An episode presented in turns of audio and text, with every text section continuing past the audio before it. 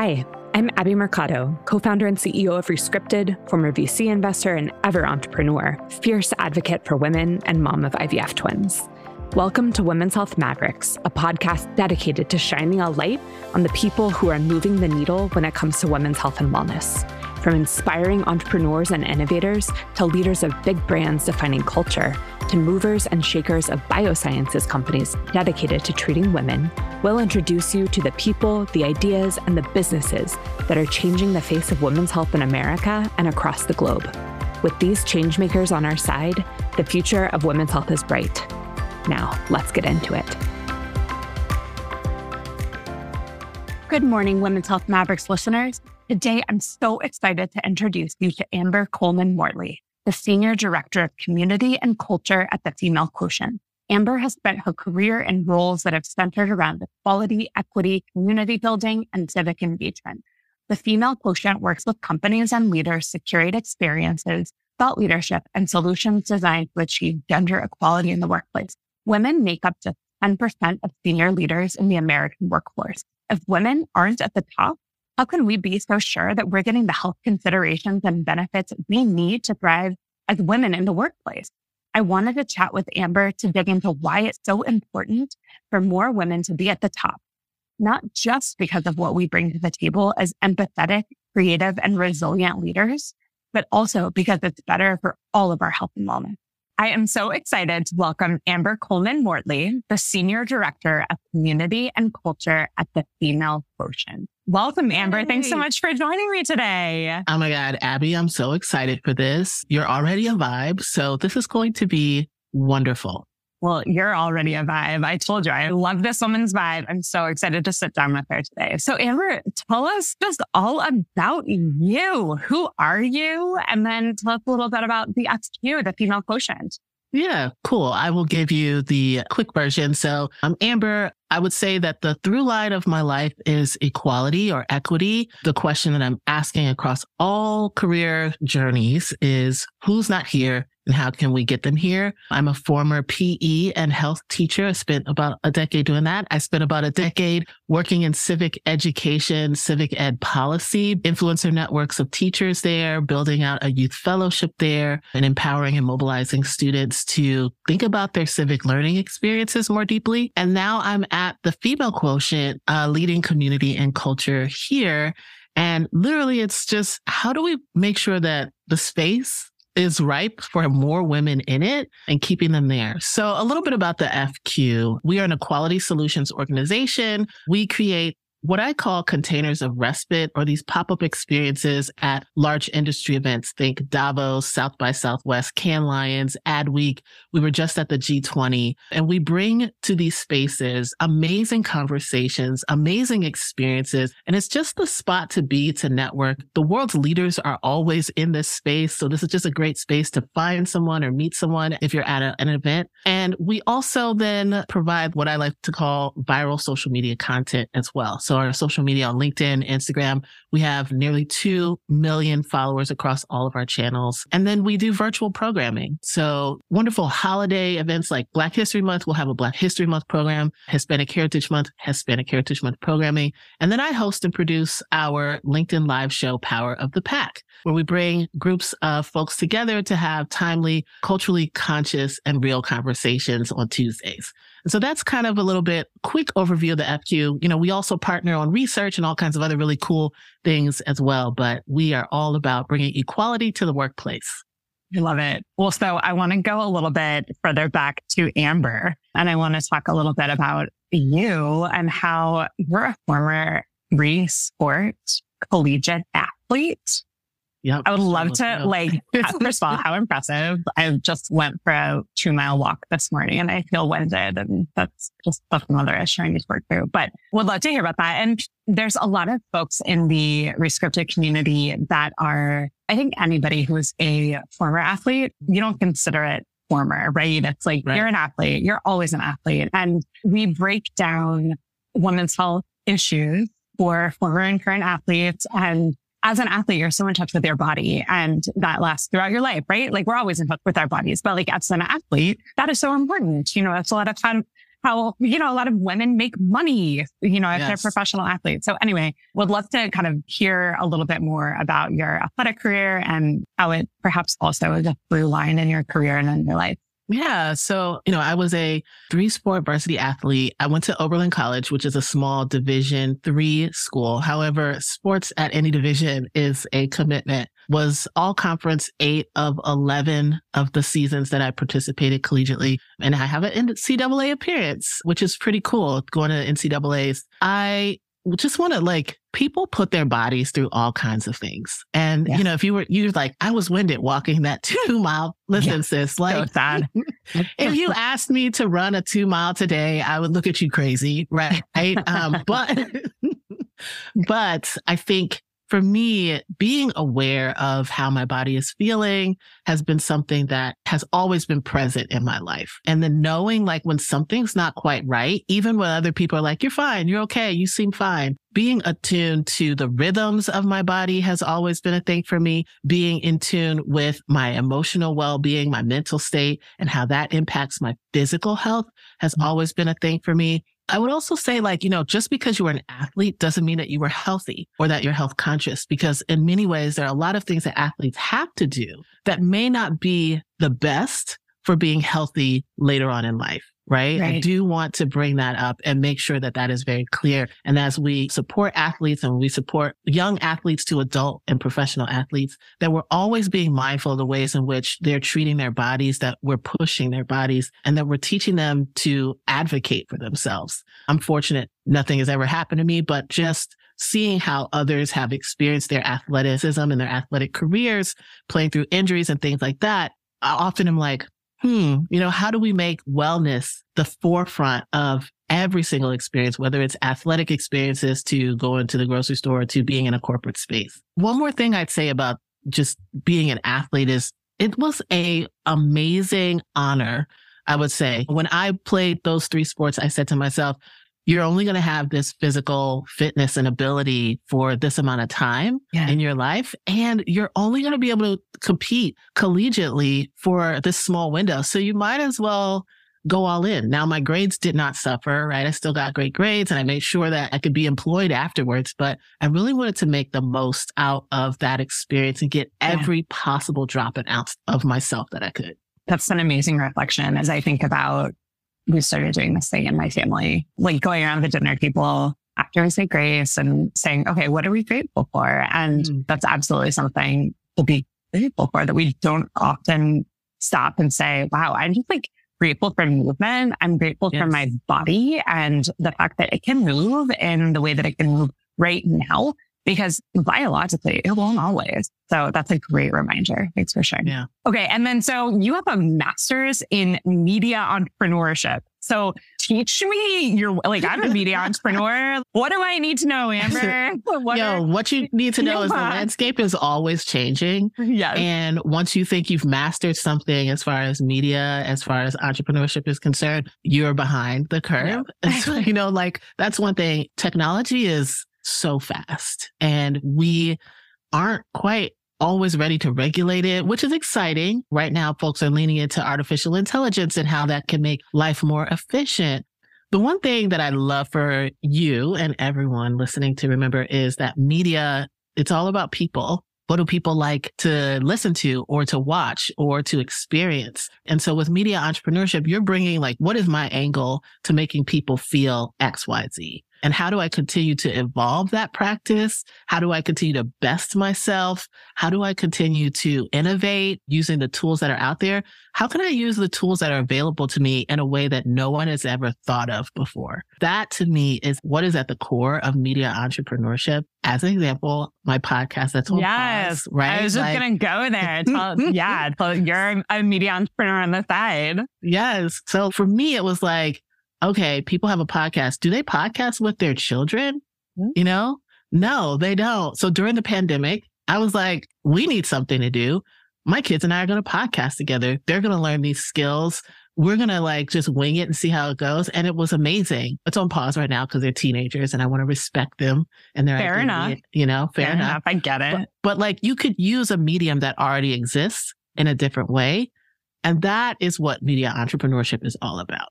I love yeah. that. Well, yeah. so we're talking about how people consume. So kind of always like to dive into, I mean, we've already broken the ice. So this is no longer an icebreaker, but what are some of the things that you're consuming right now that you really like just as a consumer? What are you watching, reading, etc.?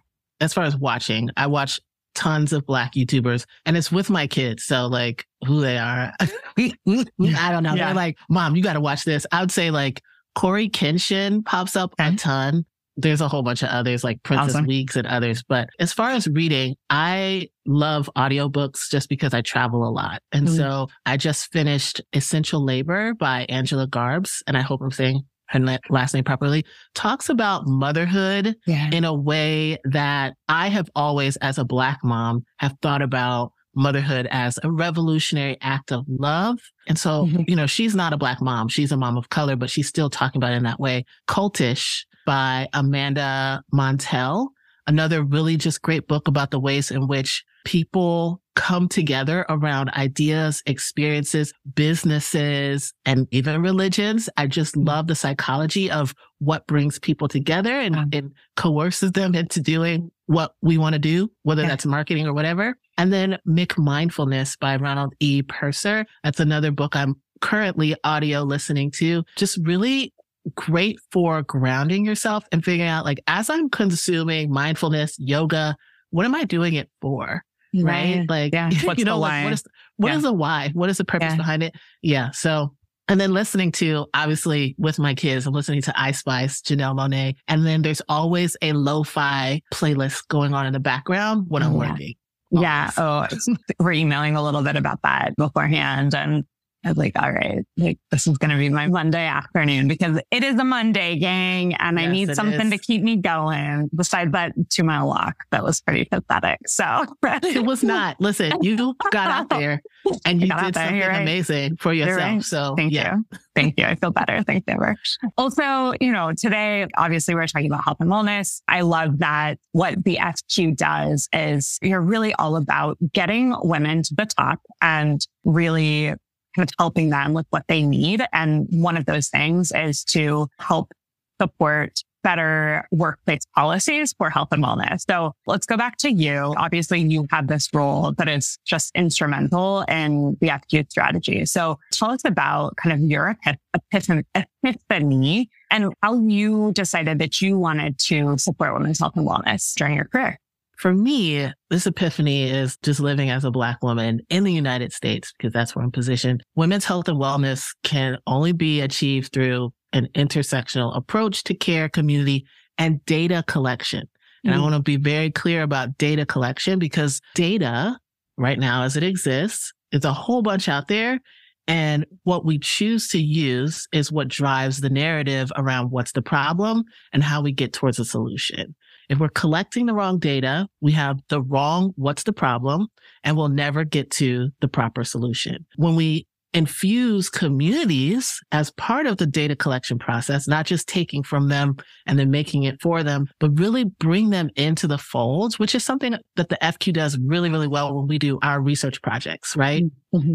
Bringing people in and asking them these questions that maybe they've never been asked before. So for me, this epiphany is like, hey, we really need to push the needle on nuance and push the needle on what we deem as innovation in the health and wellness space and really say, is this community driven? Is this centered around the care of all people, cis, trans, whatever identity they have? And is what we're asking, are we asking the right questions right. to create the solutions that they need?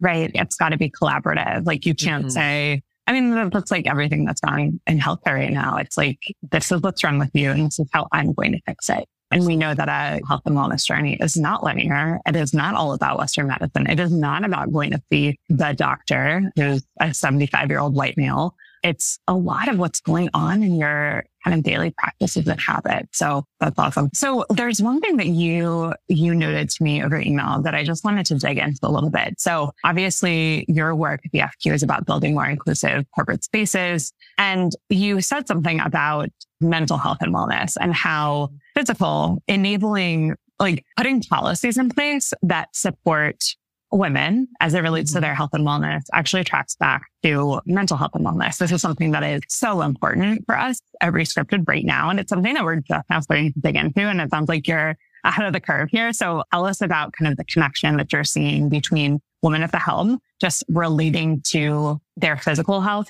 and their mental health. I'm always thinking about is the space ripe for growth, success? You know, the space that you're in has a huge impact on what you experience, which then has a huge impact on how you feel about yourself, which then has a huge impact on how you actually feel. So mm-hmm. I had to take it that way, right? When we think about like mental health and wellness, we're thinking about how do we create these spaces, policies, whatever, where once we put a woman in a leadership position, she can thrive there. She's not just surviving. She mm-hmm. is able to thrive and succeed, which then leads to her feeling great about herself and support it. I think a lot of corporate spaces, they're trying to do the work, but there are a lot of folks, especially women and women with marginalized experiences and even individuals with marginalized experiences who the space is not the best way for me to put it, is like acidic. So they're yes. allergic to the space that they're in. The work hasn't been done to curate and cultivate the space for the people who are already there to say, Hey, we're going to do something a little different. We're bringing some more people in. It might feel a little awkward for you. Let's talk about it. We bring the new people into the space. We're mentoring them and sponsoring them while they're in that space. And then while they're in that space, they're working with their peers and those who report to them so that everyone feels well, yeah. safe. If there's no psychological safety in right. the workplace, there's no mental health and wellness, which then Absolutely. leads to being physically unwell. So from our standpoint at the FQ and how that relates to mental health and your physical wellness, it's like we need to make sure that it's not just like you can have unlimited PTO or you have this great insurance. It's what are we doing to support each other so that the community, the community care, right? You might not think you're engaged in community care, but when you're in a space with your coworkers, you are engaged in community care. You are. Your right? employers are, I mean, you're right. supported. It's employer based healthcare. Like, it, right. But like, right. case in point, like if it wasn't, like maybe we'd feel a little bit different. But the fact is, in America, it is. So we're working with what we have. Right. Absolutely. Absolutely. I love that you brought up the notion of psychological safety. I talk about that a lot with my coach. Just what is psychological safety? Why does it matter? Why is it important for leaders to create it and hone it and make sure it is healthy and well? And if you're a leader, specifically a female leader, how do you kind of embody this within your organization such that it is positively affecting the health and wellness of your employees and specifically your female employees? So psychological safety. First of all, we're going to have a power of the pack conversation. Love it. On I'll the 19th. So I'm so excited. Please come. It's going to be awesome. But psychological safety at the root, it's providing a space for an individual to be able to take risks and feel safe enough to take risks, feel safe enough to speak out, feel safe enough to bring enough of themselves to the workplace to feel as if they're not being diminished. So that would be my overview of what psychological safety is. Now, embodying psychological safety for leadership requires an individual to actually have social emotional learning skills. Yeah. you need to be able to read the room. You need to be able to provide feedback in a way that people can receive that. You need to provide a space where if there are complaints, you address them immediately. If there's conflict and issues, you're adept to do that or at least capable of bringing individuals in to solve those conflicts. You're essentially creating norms where every person under your leadership matters and that they feel as if they matter and that other people under your leadership understand that everyone matters. So it's one thing to say everyone here matters. It's another thing for everyone in the room to embody and understand and agree that everyone matters. That is a psychologically safe workspace.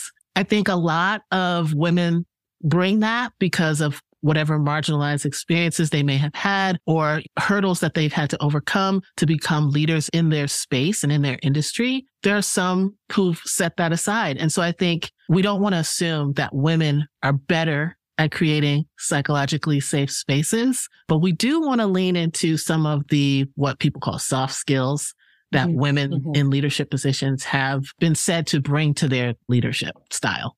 So it's like drawing conclusions here. So in order to have true psychological safety in workplace, you have to have equity and equality and women make up 50% of the workforce. And if that's not represented in corporations and organizations, one would argue that there's not enough psychological safety in the workplace, which then affects the mental health of people, which then affects the physical health. Of, like it's just, it's unending. So give us some stats about females in the workforce and females at in leadership positions right now and there. I did my research for the healthcare space, so I hope that this is okay. But there's 32% of women in leadership positions in healthcare, which is amazing, right? That's awesome. It's yeah.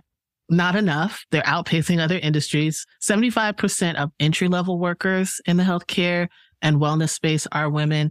66% of managers and 58% of senior managers or directors are women.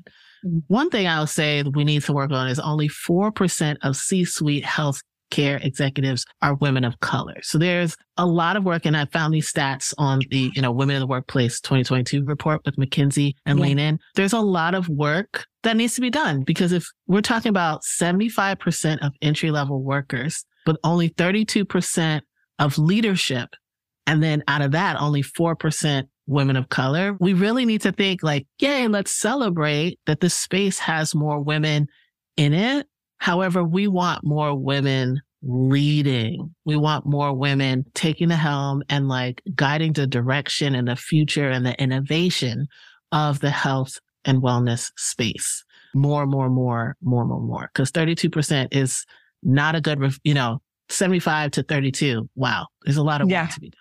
Absolutely. And what happens, right? Like I think the conversation that we have at the FQ is what happens from entry level to manager to senior manager to leadership. I can tell you. Right? I think Listen, we all know.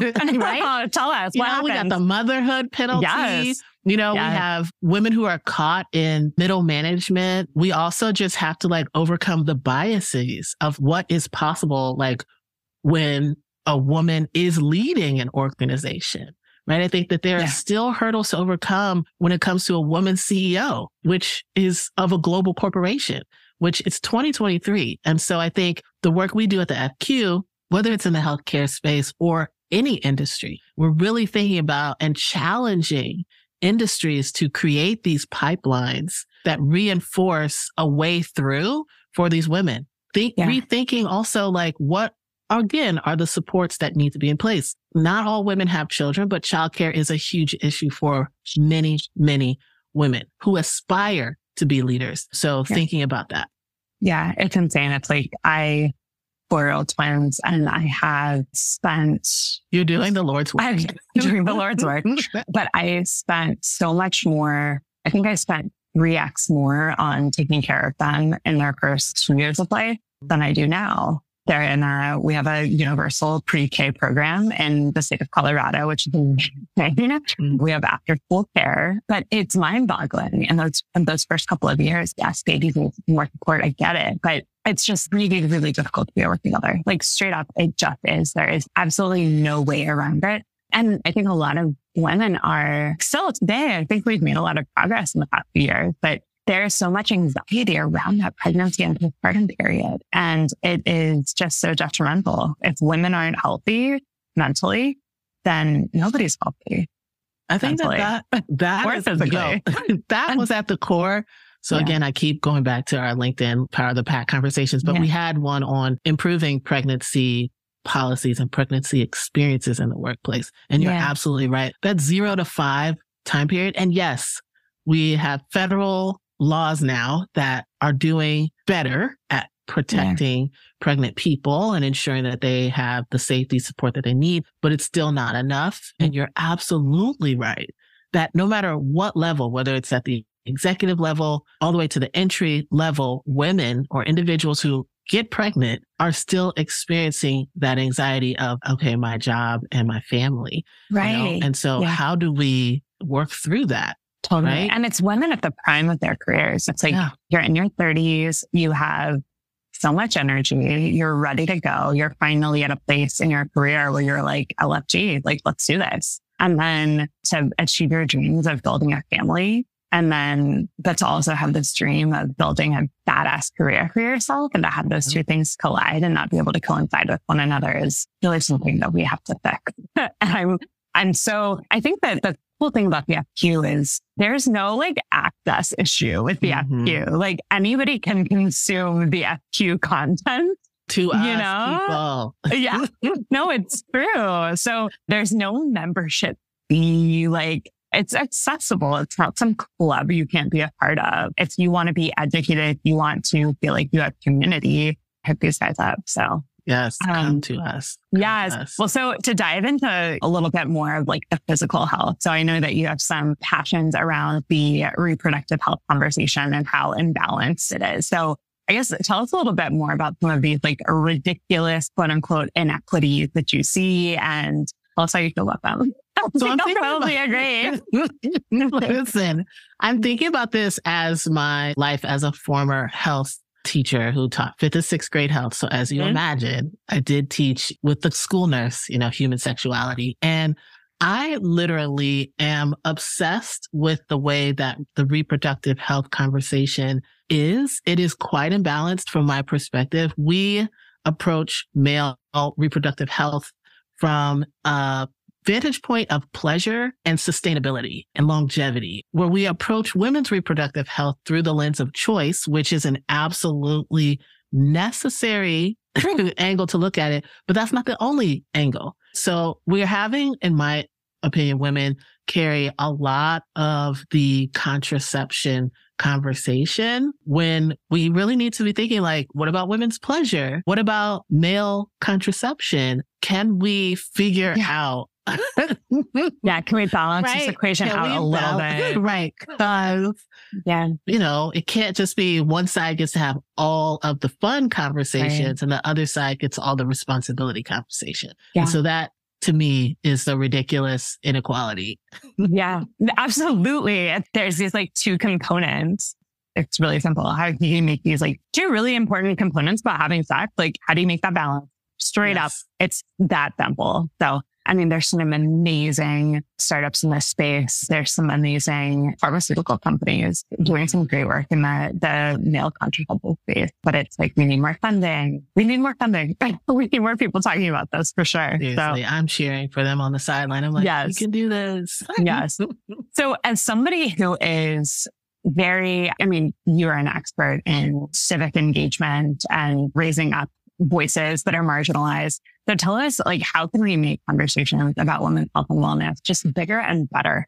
Yeah. Expanding the table or even questioning should even be a table that we're all sitting around. Yeah. That would be the first. But like, obviously, yeah. you know, we want to elevate the voices and perspectives. And this is from the standpoint of the FQ, like of women and especially those with marginalized experiences. Begin this conversation earlier. So this is an amber point. I really truly believe that parents can be a part of this when mobilized properly. Mm-hmm. We see when parents are not mobilized properly and that does a lot of harm. So there's power in mobilizing parents, mm-hmm. giving them the tools and resources they need to have open conversations with their kids about health and wellness. Start and, early. And this is a woman who literally taught sex ed. Like she yes. did, which Listen, is amazing. Yeah. like yeah. seriously, it's not weird. Literally from the moment my kids could really understand, we began to have age appropriate conversations about yeah. wellness and health and even reproductive health. Encourage more men to seek wellness and mental health support while in relationship with other men. I think we tell a lot of people, go to counseling, go to counseling. It's going to be great. That is, yes, go to counseling, hmm. right? and also if you need meds, yes, yeah. But I think that community healing and hearing, hey, you're a dude in isolation and this other dude is also in isolation and that dude is too how about you all share your feelings in a group therapy session? I yeah. think that would be helpful. or like in your video game chat. Like, I don't care Listen, where, just like talk about you know? it. like, dude, did you get outside? Yeah. Get some vitamin D today? Yeah. yeah. Awesome. Me too. Right. you know, yeah. like men's wellness accountability partners. I want someone yeah. to make an app for that. Like, I would support that. And then the last thing that I would say is just we think of life in these binaries, but we need to destigmatize normalize conversations around gender, sexual health, and pleasure. Can we please break those barriers down so that we can have some real meaningful conversations about the future of life as a human on earth? So yeah, yeah. love that. Bigger, think bigger. Well, so as we're closing up our podcast, so you know, I'm gonna ask you to pick favorites, but what's one thing that you would want rescripted about women's health and wellness? Let's empower patients. Let's make sure that patients feel as if they're a part of their journey, making sure that they're heard, I think a mm. lot of women are gaslit into believing that health issues are either all in their head or that nothing's really wrong with them. Or I don't know how many times I've been asked, is it related to your menstrual cycle? And it's like, is right. it?